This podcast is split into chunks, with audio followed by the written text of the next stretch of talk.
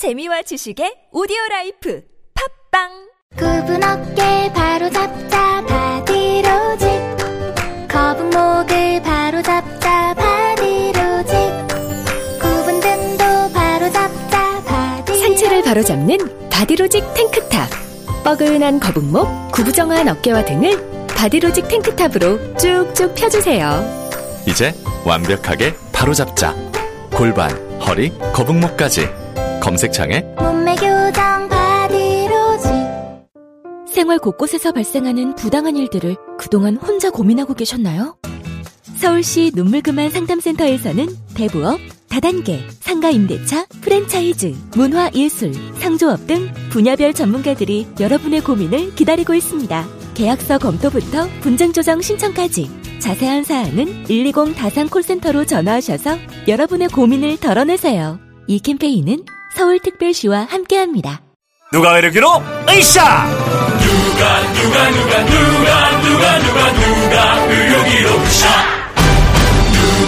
안녕하세요. 누가 의료기 모델 정준호입니다. 잘 나가는 청춘들을 위한 누가 의료기로 활기찬 하루 시작하세요. 누가 의료기로? 으쌰!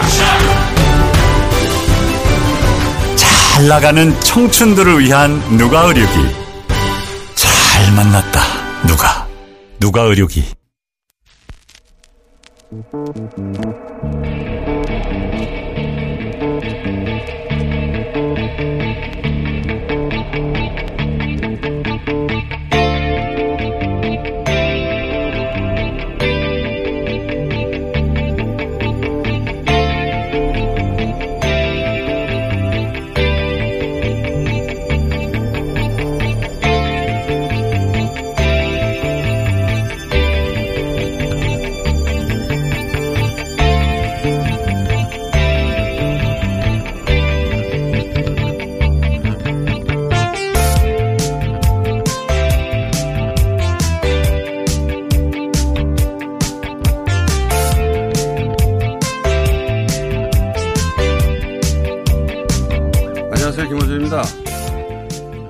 기사 이세돌 씨가 은퇴 선언을 했죠.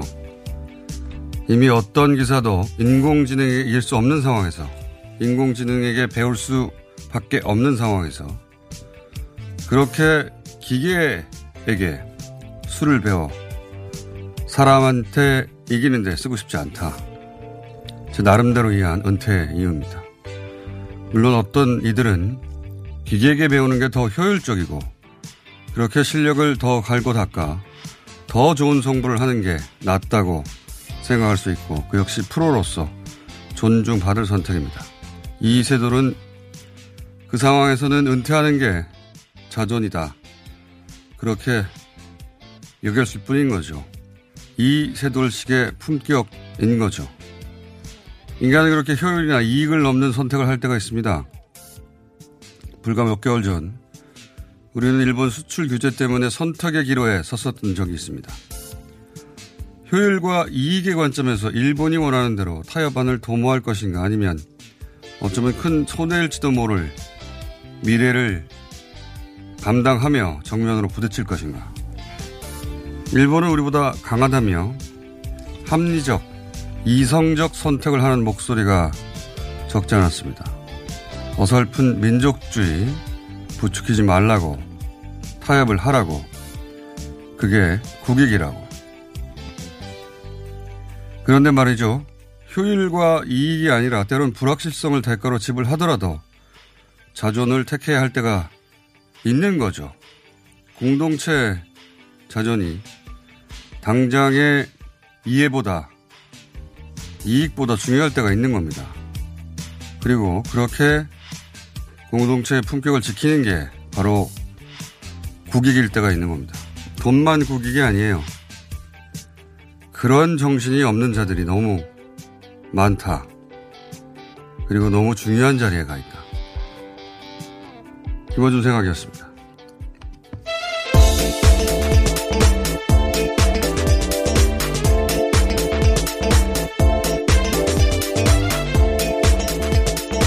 TBS의 유밀입니다. 오늘 경쾌합니다. 아, 네. 기분이 좋아요? 네. 네. 기분이 좋을 때가 있죠, 뭐. 당일 특별- 충전돼서요. 아, 그래요? 네. 특별한 이유는 없는 거죠? 네. 국익을 얘기할 때 경제적인 이야기를 항상 하는데 돈 이야기죠, 돈. 예. 근데 이제 자기가 속한 공동체 자부심 느끼고 그래서 자기 품격이 유지되고 그것도 돈으로 살 수 없는 국익인 거예요. 근데 어, 돈으로 환산되는 것만 국익이라고 생각하는 사람들이 너무 오랫동안 우리 사회 주, 주류였다. 그런 생각을 저는 어, 아마도 한달 어, 이내에 이 수출 규제 국면이 완전히 마무리되지 않을까 지금 스스로 간다면 그런 생각이 드는데 어, 어제 이세돌 기사 인터뷰하면서 그런 생각을 했습니다. 예. 자존심도 국익인 겁니다. 예. 그래서 어, 일본과 정면으로 대결한다라는 선택을 한 것이고 실제 그렇게 했더니 어, 그러다가는 돈을 잃는다. 라고 협박했던 사람들이 있죠. 그 사람들 이야기가 맞지 않는, 않다는 걸로 그런 결론이 났잖아요. 예. 자, 어, 어제 인터뷰가 저로서는 인상적이어서, 예. 인터뷰하면서 그런 생각을 했어요. 이세돌 기사가, 어, 여전히 자기 영역에서 자기 실력으로 자기 입지를 유지할 수 있는데도 불구하고 먹고 사는 영역이죠. 자기 자존심의 영역이기도 하고. 근데 이제 그게 전부가 아니니까, 예. 다른 선택을 한 거죠. 어, 그러면 우리는 거기서 품격을 느낍니다. 다른 선택도 그 나름의 이유가 있는 것이지만 이세돌만의 선택도 품격을 느끼는 거거든요. 국가도 마찬가지예요. 예. 돈 얘기만 그만하라는 건 맨날 무슨 일만 있으면 돈 얘기부터 하는데. 어, 그래서 국가 운영을 하는 사람들은 이 국민적 자존심과 자존도 국익이라는 걸 어, 생각하는 사람들이 그 자리에 갔으면 좋겠습니다. 첫 번째 뉴스는 뭡니까? 네, 문재인 대통령과 메콩 다섯 개국 정상들은 공동 번영 위해서 뭐 문화 관광, 인적 자원 개발, 정보통신 기술 등 서로 그런 경험들을 공유하기로 했습니다. 한 메콩 선언을 채택했는데요. 그러면서 한반도 평화를 위해서 긴밀히 노력하겠다 이런 의지도 밝혔습니다. 아, 저희가 잠시 후에 어, 이 아세안 지역의 대사함을 직접 모시고 요 아세안 회의하고 한메콩 이야기 좀 나눠볼까 하는데 그 국내 언론들이 관련 보도 너무 적어요. 여러 가지 이유가 있을 것 같은데 하나는 일단 무지입니다. 모르는 거예요. 그 지역에 대해서 뭘 쓰려고 해도 그것도 있고 오만도 있어요. 너무 뭐 우리하고 우리에 비해서 너무 못 사는 나라 아닌가? 뭐 우리가 언제부터 이렇게 잘 살았다고. 오만도 있는 것이고 또 하나는 머릿속에 비전이 없는 거예요. 기본적으로 어, 이런 다섯 개 정도 혹은 열 개 정도 어, 국가 블록하고 특히 메콩 5개국 같은 경우에는 이들 국가에는 우리 성공 모델이 그들에게 적용 가능할 것이다 생각하니까 그 나라들도 관심을 가지고 네. 이걸 하는 거거든요. 그러니까 어, 이런 다국가 블록과 관계를 맺어서 뭔가 주도해 본 경험이 우리한테 없다 보니까 머릿속에 상상이 안 돼서 무슨 일이 일어나는지 이해가 안 되는 것이기도 해요. 머릿속에. 그런 비전이 없는 거죠. 우리 기자들도. 그게 관심이 없는 거예요. 모르기도 하고. 못 산다고 생각하고. 뭐 중요하냐? 그리고 앞으로 어떤 그림이 그려질지도 안 그려지고. 그런 이유라고 봅니다. 어, 저도 사실은 잘 모르지만 좀 배워보려고요. 당분간. 다음은요. 네, 나경원 원내대표가 지난 방미 기간 중 비건 특별대표에게 어, 내년 총선 전에 북미 정상회담 개최를 자제해달라고 요청했습니다. 한반도 평화라는 여러 중요한 상황에 있어서 정치적 이익을 앞세웠다는 비판이 계속 나오고 있습니다.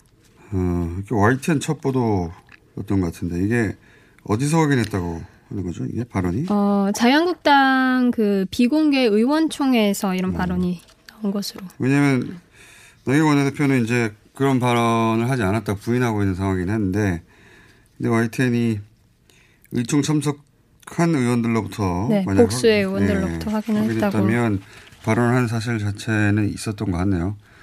근데 이제 트럼프 대통령이 뭐 자유한국당 공천을 받는 사람이 아니잖아요. 예, 이 말을 어, 들을 리도 없고 그 발언의 영향을 일도 받을 사람이 아니긴 하지만 어, 그리고 뭐 실제 비건 어, 이, 이 말을 들었다 하더라도 트럼프 대통령에게 전달을 할 리가 만무하기 때문에 실제 아무런 영향이 없긴 하겠지만 그럼에도 어, 이런 발언을 실제로 비건에게 했다면 놀라운 일이죠.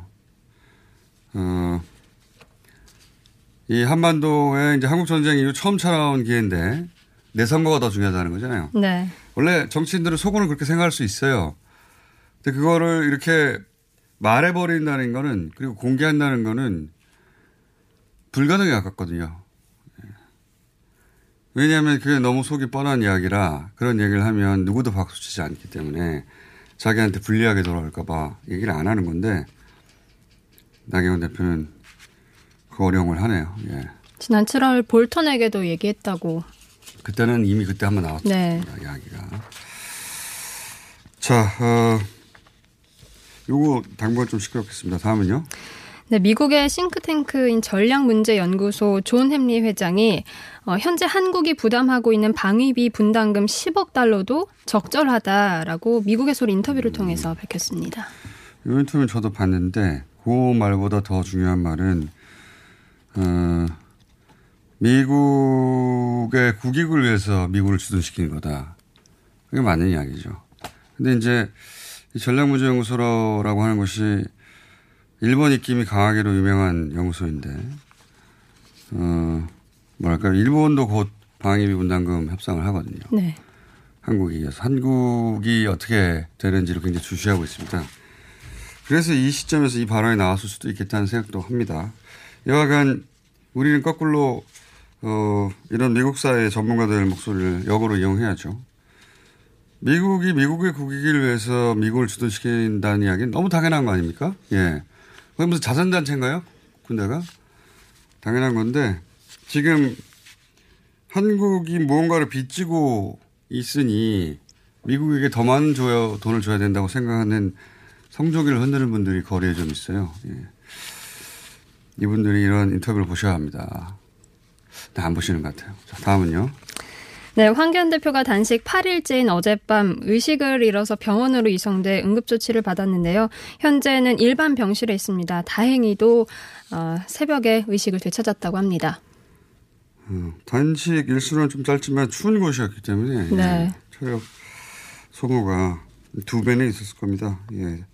기력을 찾았다니 다행이고 어, 이 단식으로 패스트트랙을 어떻게 하진 못하겠지만 기본적으로 이 단식에 들어갔을 때 당내로부터 굉장히 비판이 있었었거든요.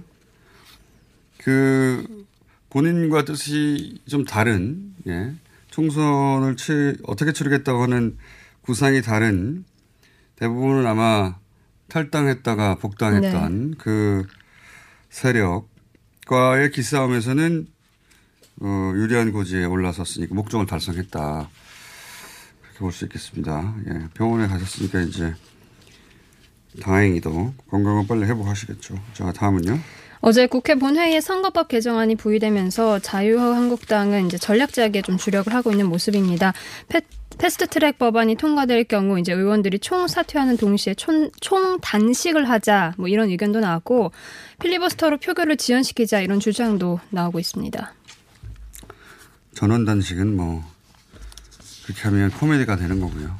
그렇게는 안 할 거라고 보고 총 사퇴도 어, 총 사퇴가 마음대로 되는 게 아니에요. 예, 이거는 어, 본회의에 모여서 아, 저 사람들을 사퇴한다고 사퇴를 찬성하는 어, 본회의 표결을 해야 됩니다. 그럴 리가 없잖아요. 다른 정당에서. 그것도 안 될 일이고. 나머지는 필리버스트 정도 있는 것 같아요. 필리버스트. 근데 이제 필리버스트는 회기 내에서만 회기, 회기에 함께 끝나거든요. 그러니까 정기국회가 12월 10일 날 네, 끝나고. 네, 끝나기 때문에 그때 필리버스트로도 막을 수가 없고 거꾸로 이제 왜냐하면 필리 본회의 정기국회 끝나고 나서 임시국회 열어서 통과시켜 버리면 되니까 어 그러면 정기국회는 그냥 지나가고 임시국회 때 필리버스트를 하겠다는 전략을 네. 짤 수도 있습니다. 어, 어쨌든 저지를 위해 총력을 다할 것 같은데 그렇게 되기 쉽지 않을 것 같습니다. 이 방식으로 저지되기는 어쨌든 자유한국당에서는 여러 가지 구상이 있겠습니다. 자 다음은요. 금융위원회 국장 재직 당시 뇌물수수 혐의를 받는 유재수 전 부산시 경제부시장이 구속됐습니다. 어, 이 사건은 조국 전 장관을 타겟으로 한 거죠. 예. 유재수 어, 전 경제부시장. 그러고 보면은 이런 의미로 볼 수 있습니다. 입시비나 사모펀드나 지난 석 달 이상 굉장히 떠들썩했는데 그걸로는 조 장관을 잡을 수 없다고 본 거고요. 어, 그래서 조 장관을 잡으려고 그 범위를 무한 확장 중이다. 그렇게 보입니다. 어디까지 확장할지. 이러다가 내년까지 가겠어요, 아주. 자, 이 사안도 계속 업데이트 해 가겠습니다. 자, 다음은요. 바른미래당이 다음 달 신당 창당을 예고한 가운데 뭐 이정현, 이현주 등 무소속 의원들도 당을 새로 만들겠다 이렇게 선언을 하고 있습니다. 이건 어떤 뉴스냐면요. 이런 이유는 이제 보수대 통합이라는 걸 구상하고 있는데 좀 전에 얘기한 어, 탈당했다 복당한 뭐 쉽게 얘기해서 김무성 전 대표와 함께하는 분들 그분들은 해처 모여를 하고자 하거든요. 해처 모일 때 착시 효과를 바라는 거죠. 그때 이현주 의원 한 사람, 이정현 의원 한 사람이 합류하는 게 아니라 당이 예, 여러 당이 그냥 해쳐 모여가지고 다 뭉친다는 어, 그런 이펙트를 내기 좋지 않습니까? 그래서 그 혼자인데 당 만드는 거예요. 예. 그냥 이 당은 계속 지속될 당이 아니라 그때 어, 해쳐 모일 때 여러 당이 무려 세 개, 네 개, 다섯 개 당이 합당을 위해. 예, 대통합을 하였다라고 말하고 할 때 필요한 정당의 숫자를 만들어가는 중인 거죠. 그런 의미입니다. 예, 이분들이 계속 혼자 정당을 하겠다는 게 아니라 오늘 여기까지 해야 되겠네요. 혹시 스포츠 뉴스 뭐 있습니까? 어, 네. 홍콩 얘기는 안 전해도 될까요? 아, 홍콩 얘기는 네. 어 저기 대학교 이공대 홍콩 네. 이공대 소식이 있긴 있죠. 예, 거기서 사람들이 다 나왔다면서요. 네. 말씀 다 해주셨네요. 예. 저는 이제 시의 양상이 달라질 거라고 봅니다. 새로운 세대, 그러니까 선거가 이 변화를 만든 거거든요. 그러니까 정치 세력화를 시도할 것이다. 홍콩은 기본적으로 계속 얘기해왔지만 워낙 직선제가 아니라 복잡한 과정을 거쳐서 정치 권력을 선출하는 거여서 내가 투표해봐야 소용없다고 생각해 왔거든요. 그래서 정치 참여도가 굉장히 낮았어요. 투표 참여율도 낮고.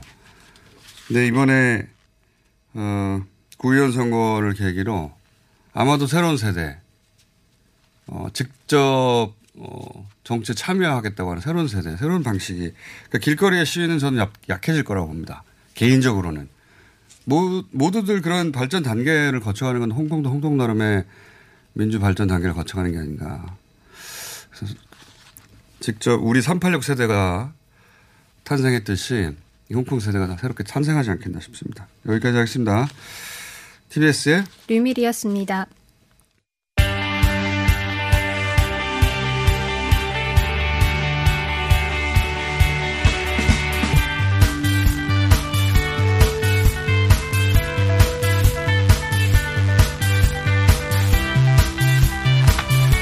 자 리얼미터 시간이 없어서 짧게 가야 되겠습니다. 숫자 일로 읽어주세요. 네, 긍정평가가 동료를 이뤘습니다. 46.9%. 아 누군지 소개를 안 하셨네. 네, 김주영입니다.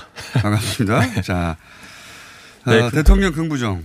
네, 긍정평가가 지난 주간 집계랑 동률 나왔습니다. 46.9% 나왔고요. 네. 하지만 부정평가가 2%포인트 하락해서 48.8%가 나왔습니다.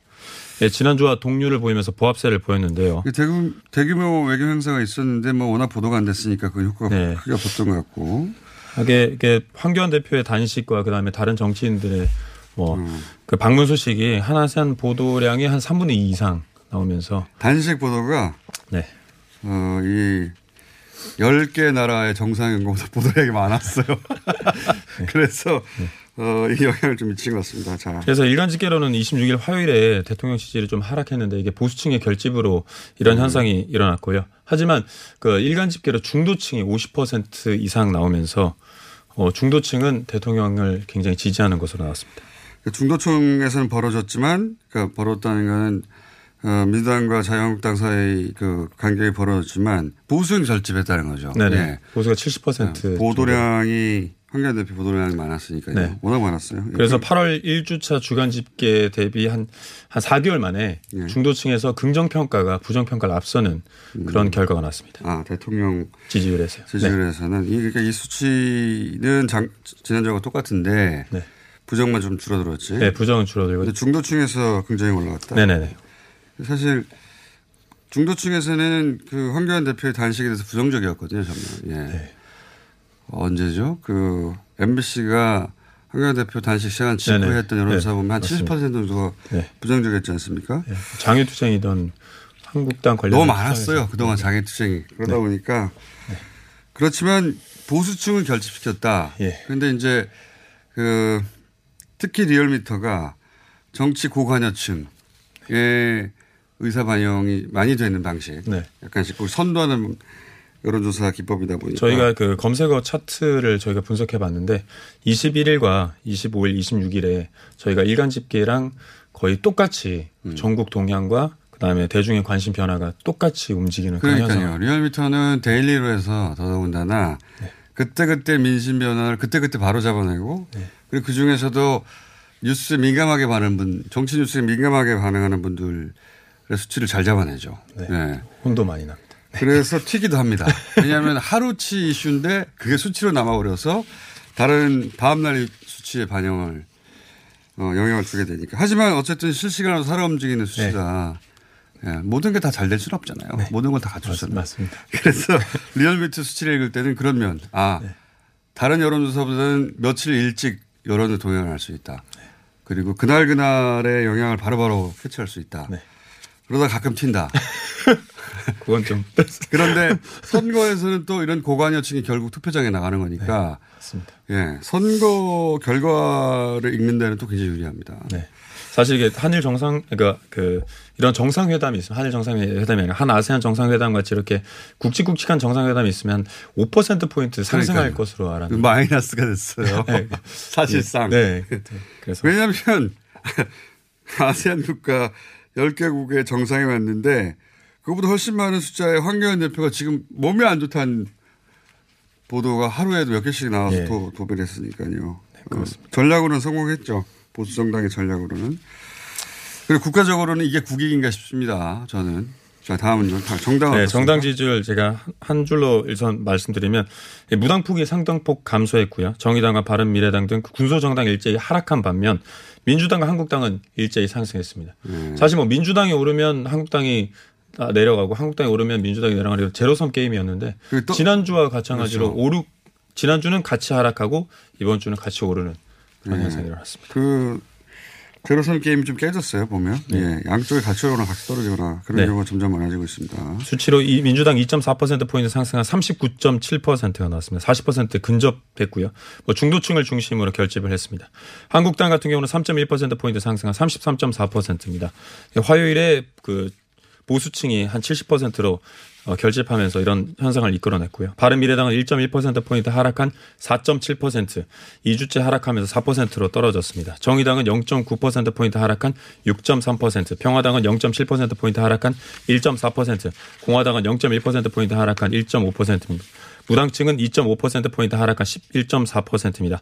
이번 주중조사는 TBS 의뢰로 리얼미터가 11월 25일부터 27일까지 사흘 동안 전국 19세 이상 1,503명을 대상으로 유무선 전화 면접 자동응답 혼용 방식을 실시했고 표본 오차는 95% 신뢰 수준의 플러스 마이너스 2.5% 포인트, 응답률은 4.6%입니다. 자세한 사항은 리얼미터.net 또는 중앙선거여론조사 심의위원회 홈페이지에서 확인하실 수 있습니다. 이거는 그냥 제가 시간 없어서 제가 할게요. 일본 네. 제품 불매운동 계속 참여합니까? 참여합니다. 72.2%. 참여하지 않습니다. 21.5%. 예. 이거는 그냥 계속 그 수치를 유지하네요. 오- 오히려 예전보다 참여율이 더 높아진 거 아니에요? 네, 맞습니다. 뭐 지소미아 조, 종료 조건부 연장과 관련해서 일본이 더 말도 안 되는 말을 하고 있기 때문에 더 올라가 버렸다. 네. 예. 뭐 이거 향후 더 오를 것으로 일본. 정부는 큰 도움을 줘요, 불매. 네. 그리고 또 스스로. 20대 같은 경우는 80% 이상이 그리고 보수층에서도 10명 중 6명이 알겠습니다. 참여한다. 네. 리얼미터. 김주영이었습니다. 감사합니다. 박지희 씨, 코어업이 또 완판됐네? 재구매가 많아서 그런 것 같아요. 먹어보면 아침이 다르다고 하잖아요. 오빠들은 어때? 아홉 가지 멀티비타민의 페루산 마카가 콜라보돼서 그런지 아침 활력이 달라. 코어업 진짜 좋아. 나는 먹은 날과 안 먹은 날 차이가 확 나더라고. 코어업 안 먹으면 너무 불안해. 팟캐스트 유일 멀티비타민과 페루산 마카의 환상적인 콜라보. 검색창에 코어업 검색하세요. 긁지 말고 뿌리세요 글루타셀 아직도 무작정 긁고 계신가요? 지금도 밤마다 긁어대는 아이 때문에 고민이신가요? 미친 듯이 가려울 때는 긁지 말고 글루타셀을 뿌려보세요. 약국이나 검색창에서 리얼한 후기를 확인해 보시고 많은 사용자들이 인정한 특허받은 글루타셀 스프레이로 긁지 않는 편안한 밤을 보내세요. 긁지 말고 뿌리세요 글루타셀 서울에선 난방 부문이 미세먼지를 가장 많이 배출한다는 사실 알고 계신가요? 서울시에서는 가정용 일반 보일러를 친환경 콘덴싱 보일러로 교체 시 20만 원을 지원합니다. 미세먼지는 줄이고 에너지 효율은 높이고 연 13만 원의 난방비 절약까지 일석삼조. 가정용 일반 보일러를 친환경 콘덴싱 보일러로 교체하세요. 자세한 사항은 120 다산 콜센터로 문의하세요. 이 캠페인은 서울특별시와 함께합니다. 시더 시더. 아빠 발톱 너무 두껍고 색깔도 이상해. 이 녀석. 그럴까봐 내가 캐라셀 네일 준비했지. 갈라지고 두꺼워진 발톱 무좀이 싹 사라진다고. 미국 판매량 1위 600명 임상 실험을 거친 전 세계 48개국 손발톱 케어 압도적 지배자 캐라셀 네일. 2주 후 달라진 손발톱을 경험할 수 있습니다. 네이버에서 캐라셀 네일을 검색하세요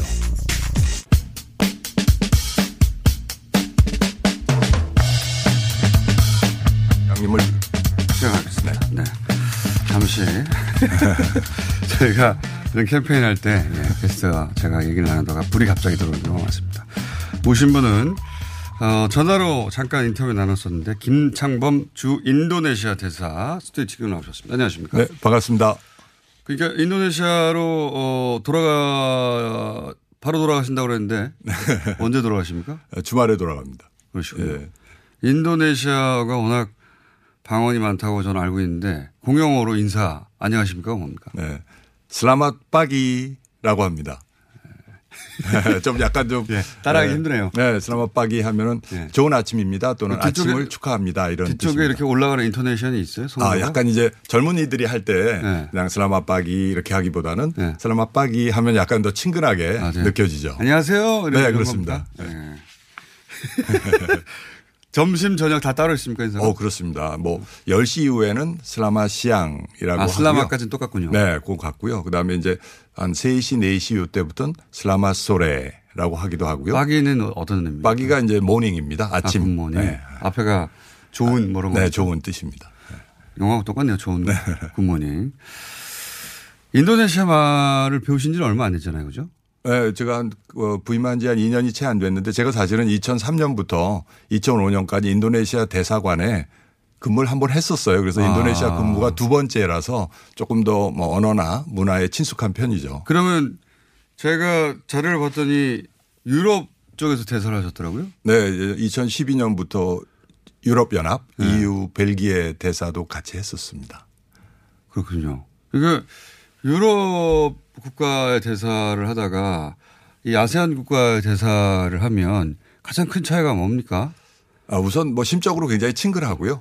네. 편안하고 뭐 아세안이 아, 우리와는 가깝기도 하고 또 교류가 많고 또 전반적으로 인도네시아를 비롯해서 아세안 아, 국민들이 마음이 좀 따뜻하죠. 뭐 그렇다고 유럽이 마음이 차다 이건 아니지만 아, 전반적으로 어, 발전과 역동성이 느껴질 수 있고요. 또 이유는 이유 나름대로 어, 지역 통합의 가장 큰 실험장이지 않습니까? 유럽 연합이라는 것이 유럽 28개국이 같이 움직이는 하나의 통합체인데 어, 마찬가지로 아세안도 열 나라가 같이 움직이는 지역 통합의 실험장이죠. 예전에 또좀 오래된 얘기긴 합니다만 그 지금도 여전히 그럴 것 같아서 제가 여쭤보는 건데 주로 이제 북미 지역 같은 곳에 혹은 뭐 유럽에 대사를 가는 걸 원하지 외교관으로 네. 아세안이나 뭐 아프리카 다른 데 가면 싫어한다고 아, 외교관들이 그거는 아마 한 좀 바뀌었습니까? 뭐 90년대 까지는 그런 추세가 있었던 건 사실이고요. 물론 네. 아주 험지나 오지의 경우는 가족이 있거나 또는 교육 여건이 열악하기 때문에 아, 피하는. 경우가 있긴 있죠. 그렇지만 어, 저 같은 경우도 제가 인도네시아 과거 근무했던 경험도 있지만 인도네시아 사랑하고 또 인도네시아가 할 일이 많다는 걸 느꼈기 때문에 이번에 어, 손을 들어서 제가 네. 인도네시아 대사를 꼭 했으면 좋겠다는 아, 희망을 갖고 있었습니다. 직접 손을 들어가지고요. 네. 어.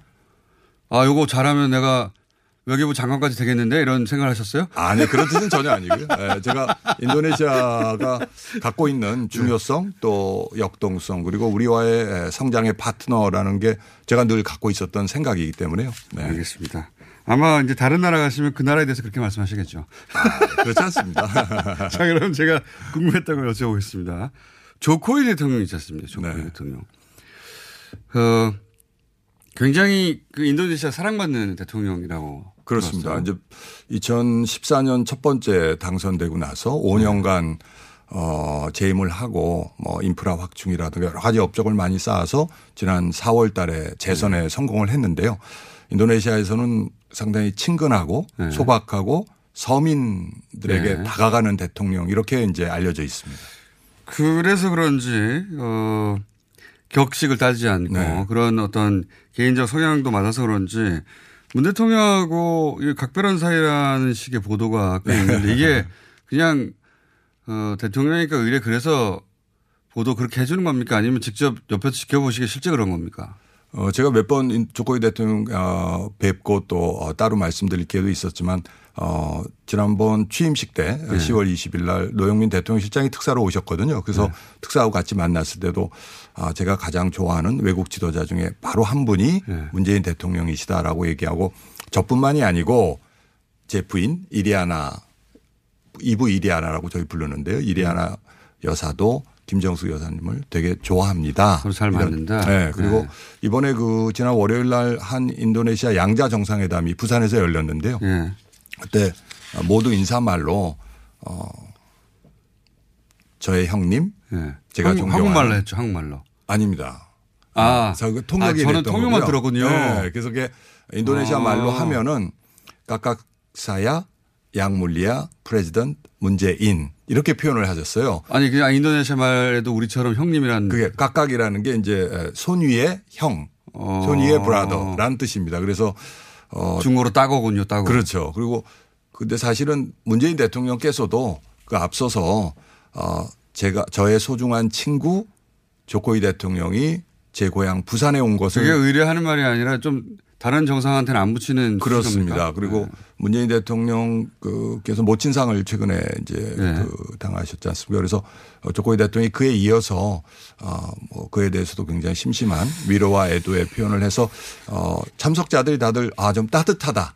남다르다 하는 느낌을 갖게 어, 수식어가 됐죠. 좀 남다르고 네. 관계가 그렇다. 제가 이거 계속 여쭤보는 이유는 저희 인터뷰 좀 어떻게 안 됩니까?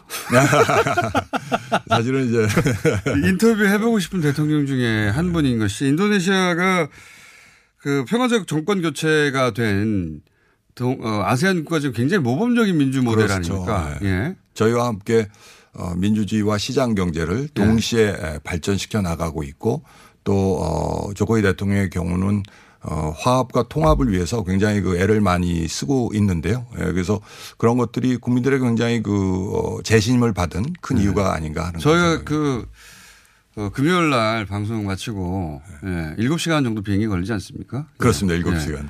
거기 가서 자카르타에 잠깐 인터뷰하고 일요일 돌아올 수 있거든요, 저희. 아, 예. 글쎄 뭐 제가 딱 그렇게 해드렸으면 좋겠습니다. 모르겠습니다. 제가 오기 전에 네. 어, 인도네시아 아, 떠나시기 전에 조코이 대통령이 어, 우리 매체들과 합동 인터뷰를 같이 합동 인터뷰. 말고요. 대통령국이나 이런 데 가가지고 좀 어떻게 해주세요. 제가 오늘 큰 숙제를 받는 것 같아요. 그러니까요. 아니 그렇게 가깝다는데 그, 그 정도 해줄 수 있는 거 아닙니까? 예. 안 돼요? 아, 쉽지는 않을 것 같은데. 하여튼 뭐. 그럼 공식적으로 넣어주시고요. 예. 저희 기다리겠습니다. 제가 꼭 직접 인터뷰 해보고 싶은 정상 중에 한 분입니다. 이분이. 다음에 우리 조코이 대통령이 방한할 기회가 있으면 한번 그런. 그때는 저희가 알아서 할게요. 가가지고 인터뷰 해보고 싶고요. 그 인도네시아하고는 그 세파라고 10개국 중에는 뭔가 큰 타결을 하나 했어요. 네. 어, 다른 나라보다 훨씬 큰 타결을 하나 했는데 이게 뭡니까? 뭐 하는 겁니까? 어, 영어로 된 세파라는 것은 이제 우리말로 포괄적 경제 동반자 협정인데요. 보다 포괄적이고 넓은 범위의 고도화된 FTA라고 어, 생각하시면 될 것 같습니다. 그래서 어, 어, 상품과 서비스의 에, 소위 관세 인하나 철폐가 이제 FTA의 기본인데 거기에 추가해서 조달 분야의 개방이라든가 지적재산권 보호, 투자 그리고 이번에 특히 경제협력이라는 별도의 어, 조항을 넣어서 저희가 한 인도네시아가 앞으로의 경제협력의 어떤 주안점을 저희가 담기로 그렇게 했는데요. 지금 어, 한 아세안 10개국 중에서 가장 교역 파트너로서 중요한 게 베트남, 네. 싱가포르, 인도네시아입니다. 근데 이미 베트남하고 싱가포르의 경우는 어, 이런 FTA에 준하는 그런 협정들을 이미 맺었고 이미 발효가 돼 있습니다. 이번에 인도네시아가 추가되면서 앞으로 한국과 인도네시아 경제 협력 또 투자 교역의 활성화에 큰 그런 모멘텀이 마련되지 않을까 하는 생각입니다. 알겠습니다. 이건 자세한 건 또 신문 기사를 읽겠습니다. 네. 네. 직접 오셨으니까 직접 들을 수 있는 이야기만. 그, 이게 이제 우리 언론은 그렇게까지 관심이 없는데 어, 문재인 정부는 이 신남방 정책이라고 해서 아시안 국가에 굉장히 관심이 많고 그리고 10개국 정상을 다 일일이 다 만난 거 아닙니까? 네. 그죠? 그리고 한 메콩이라는 것도 우리나라에서 1회를 시작해서 매년 하겠다는 거 아닙니까? 예. 아세안 국가들과 우리가 주도적으로 관계를 적극적으로 맺겠다 네. 이런 거 아닙니까? 우리 필요에 의해서 그렇게 하겠다는 건 알겠습니다. 그리고 점점 이제 그 우리 인식도 바뀌어가겠죠. 아 여- 여기가 중요하구나 하고. 근데 이 아시안 국가들도 그렇게 생각해요? 예를 들어서 인도네시아에서 지금 자국 대통령이 한국에 갔어요. 네. 그래서 뭐 이런 것도 맺고 저런 것도 맺는다. 그게 인도네시아에서 뉴스가 되고 사람들의 관심을 끕니까? 어, 어, 상당한 그 비중 있게 그렇게 보도가 되고 있고요. 우선 인도네시아 입장에서나 아세안의 입장에서 보면은 한국은 중요한 투자 파트너이고요. 우리가 투자를 한다는 거죠. 그렇죠. 이제 네. 인도네시아 입장에서는 어, 해마다 조금 다르긴 한데 한 5위 정도의 네. 어, 투자 파트너입니다. 그리고 어, 인도네시아로서는 한국이 제 6위의 교역 상대국입니다. 네. 그러니까 인도네시아 입장에서 보면은 굉장히 어떻게 보면 중요한 경제 협력의 상대이기도 하고요. 또 인도네시아 현재 근로자들이 어, 우리나라에 한 3만 3천 명 정도 어, 와서 또. 일을 하고 있습니다. 그분들이 일해서 또 송금하고 있는 액수도 만만치 않기 때문에 어, 경제적인 이슈로 보면 그렇고요. 그다음에 우선은 인도네시아 젊은 층들이 네. 상당히 그 한류의 영향으로 한국과 또는 한국에 관한 어, 어, 라이프 스타일들에 대한 호감도가 굉장히 높거든요. 그래서 음. 어, 아세안의 입장에서도 한국은 뗄래야 뗄 수 없는 중요한 파트너. 우리가 생각하는 것보다는 훨씬 더 그렇습니다. 관심이 높다는 거죠. 어, 이번에 그 조코이 대통령이 아, 부산에 에, 계시는 동안에 감천 문화마을이라고 예. 어, 도시재생의 대표적인 사례인데요. 거기 방문하셨는데 그게 인도네시아 최대 영자 일간지의 일면 탑으로 사진과 아. 함께 보도가 됐습니다. 그래서 어, 또 한인리 앞서 말씀하신 포괄적 경제 동반자 협정의 체결에 관한 내용도 어, 전 어, 언론에 크게 다뤄졌습니다. 우리끼리만 이렇게 하는가 싶어가지고요. 네, 그럴 수도 있지. 않습니까? 네. 근데 지금은 아니다. 한국과 아세안과의 관계는 사실은 어, 어떻게 보면은 가장 그 급속하게 발전하고 있는 파트너십 이렇게 생각할 수 있습니다. 그렇군요. 그 정도라면은 그, 어, 조코이 대통령과 인터뷰도, 예. 기승전결, 다시 조코이 대통령 인터뷰로 가는 거 저희도? 얻는 게 있어야 되니까요. 예. 그리고 그 덕분에 저희 PD나 저도, 예. 어, TBS 경비로 가서 대통령 좀 만나고 오려고요. 그래서, 어, 만약에 그게 성사되면 아시안 10개국 한번 돌아올까 합니다, 저도. 문재인 대통령에 이어서 10개국 전체를 다 궁금하거든요. 네. 그 나라의 정상, 정상을 만나 인터뷰하는 게 쉽지 않은 일인데 이 계기로 한번 들이밀어 오려고 하니까 대사님이 좀힘좀 써주시고 어, 해 주실 거죠? 자, 그러면 저희 작가들이 일주일에 한 번씩 전화할 겁니다. 네. 인도네시아 대사관으로. 헤어질 때 인사는 뭡니까? 아, 보통 이제 어, 잘, 잘 가세요. 뭐 이제 할 땐 슬라마 잘란이라는 표현을 씁니다. 이제 조코이 대통령이 아, 여기서 어, 공식 일정을 마치고 비행기에 오르실 때도 저도 슬라마 잘란이라는 표현을. 무슨 뜻입니까? 그러니까 걸어가다 또는 이제 이렇게 하는 뜻인데요. 아, 잘 걸어가다. 잘, 아, 잘 가십시오라는 그런 안녕히 넘어지지 말고 가십시오. 잘 가라는 안녕히. 가십시오라는 그런 표현이죠. 그렇군요. 그 대사님은 저희 스튜디오까지 나오셨기 때문에 인도네시아 통신원으로 저희가 대사님 일로 제가, 제가 좋은 분을 소개시켜 드리겠습니다. 저보다 훨씬 인도네시아 예. 문화나 언어에 해박한 분을. 그렇지만 대사님이 어, 대통령과 연결 통로가 될 것 같아서 저희가 계속 괴롭히려고 합니다. 네. 대사님 인기도 좋으신 걸로 저희 방송하면 항상 댓글이 많이 나오더라고요. 네. 다른 어, 경우보다. 그래서 대사님을 저희가 공략해서 대통령으로 꼭 인터뷰 연결하도록 웃지만 마시고요. 네. 저희 작가들이 굉장히 독해요. 아 그렇습니까? 예. 네. 계속 전화 드릴 거예요. 아주 뭐 그런 독한 맛은 전혀 느껴지지 않아요. 지금은 국내에 있으니까요. 네. 예. 가시면 어, 전화를 많이 받으실 거예요. 하루에 한 번씩 문자를 할 수도 있습니다. 오늘 여기까지 모시고 앞으로는 전화로 네. 예, 인도네시아에 무슨 일이 있나 알겠습니다. 있을 때마다 모시겠습니다. 네. 이렇게 쭉 가다 보면 또 장관이 될 수도 있는 거 아니겠습니까? 아유 뭐 전혀 그런 인도네시아에서 열심히 아, 네. 신남방 정책을 확산하는데 에, 매진하도록 그렇게 하겠습니다. 알겠습니다. 김창범 주 인도네시아 대사였습니다. 감사합니다. 네, 고맙습니다.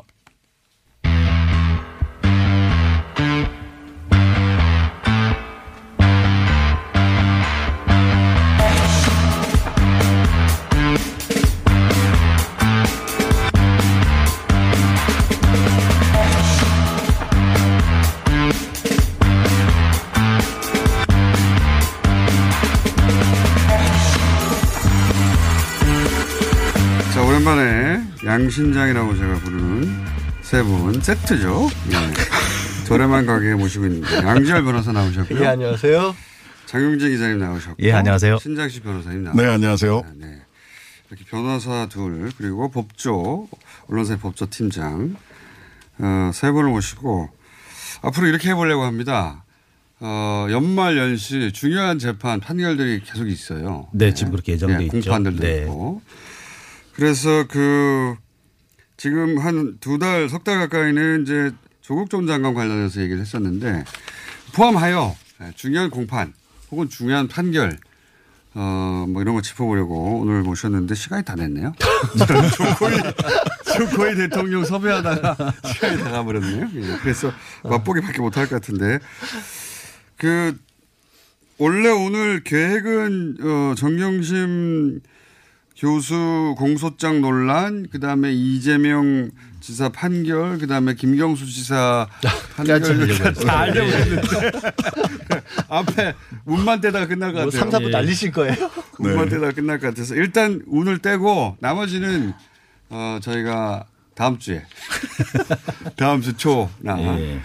하는 것으로 정경심 공수장 관련해서 그 재판부가 이례적으로 몇- 여러 가지를 지적했어요. 요약해서 말씀해 주세요. 총 세 가지가 지적이 됐습니다. 일단 표정장과 관련해서는 1차 공소장과 2차 공소장에 모두 기재가 돼 있는데 이게 너무 다르다. 이게 같은 거 맞냐. 그런데 어떻게 병합을 하냐라는 거한 가지. 그다음에 공소장 또 두 번째 표창장과 관련해서 공소가 제기가 된 뒤에 강제 조사가 있었는데 이거 위법하다.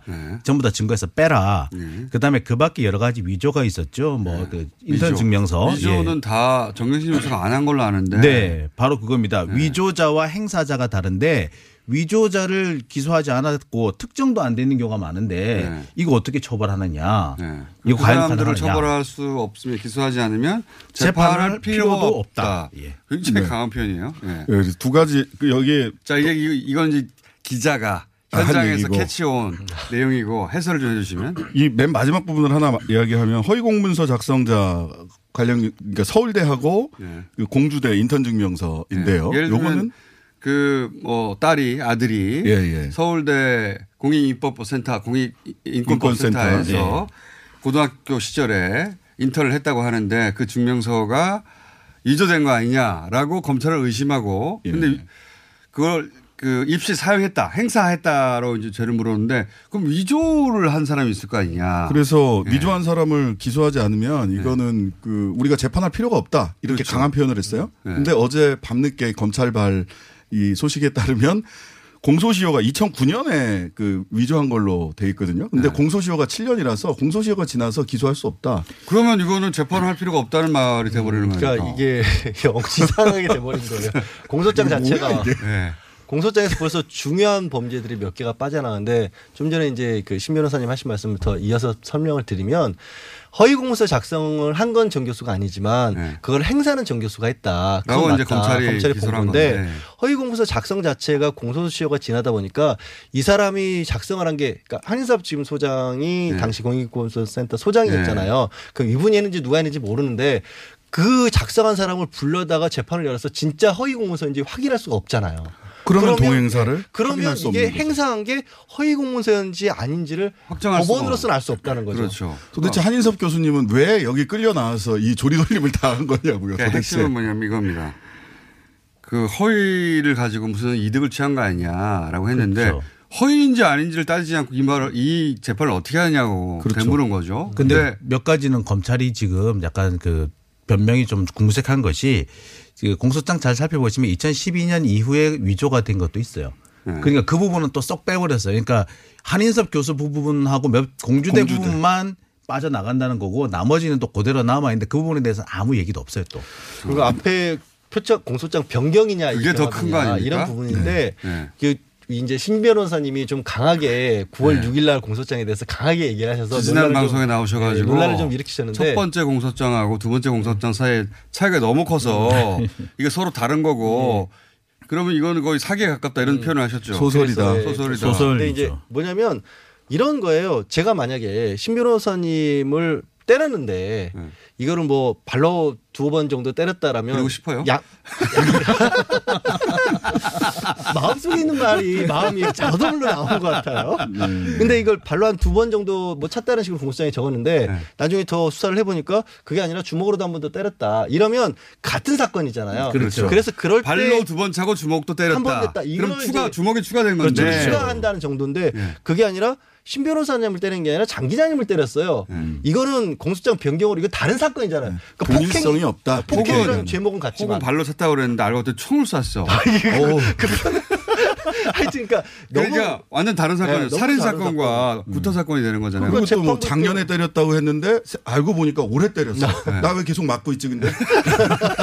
네, 그래서 그만큼 사건이 다른 거예요 지금. 네, 맞습니다. 이게 뭐냐면 9월 6일 날 재판을 넘기면 원칙적으로는 네. 그다음부터는 법원의 관할이 들어가니까. 그렇죠. 그러니까 압수수색하면 안 되거든요. 그렇죠. 법원이.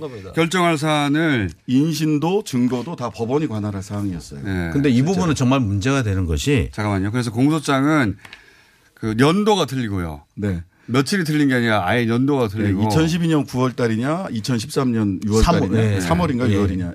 또 하나는 위조를 했다는 게 처음에는 성명불상의 누군가와 공모에서 행위자가 공모- 다른 거죠. 예. 누군가 나타난 거예요 중간에 예.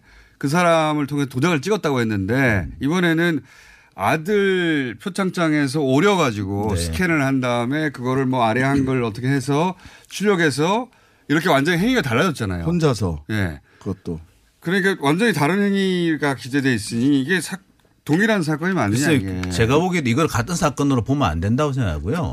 이거는 정말 문제가 되는 것이 아니 일단 아무 수사도 없고 증거도 없이 일단 공소부터 턱 제기해 놓고 나중에 수사를 한 다음에 끼워 맞춘다. 근데 근데 여기서 만약에 판사가 재판부가 이거는 다른 공소장이다. 네. 물론 검찰은 최선을 다해서 동일성을 입증하려고 하겠지만 다른 다르다고 판단해 버리면 공소가 기각되는 거 아닙니까? 이렇게 되면? 그런 거죠. 하나는 재판이 하나는 없어지는 둘 거예요. 중에 하나는 공소가 기각돼요. 둘 중에 하나. 그래서 하나는 남는 거죠. 하나만 남는다. 예. 앞에 게 남으면 무죄가 될 거고요. 증거가 없으니까 그러니까. 뒤에 게 남으면 뒤에 게 남으면 뭐 그 관련해서 이제 재판이 진행이 되고 이렇게 될 겁니다. 어, 심각한 상황이 되는 예, 심각한 상황이고. 근데 저는 여기서 지적하고 싶은 건 뭐냐면 20초 밖에 공소장. 변경을 왜 이렇게 미루고 있느냐는 거예요. 공소장 저도 변경 잘 이해가 안 가요, 예. 그게. 공소장 변경을 미루고 지난주에 지난 어, 엊그제도 2주 뒤로 미뤄달라고 했는데 2주 뒤가 언제냐? 정기국회 마지막 날입니다. 그러니까 공수처법에 대해서 부- 아, 긍정적인 여론이 올라오지 않겠습니까? 사실 이 첫 단추부터 표적 수사를 해서 첫 단추부터 잘못 기운 악의적인 단추다라는 게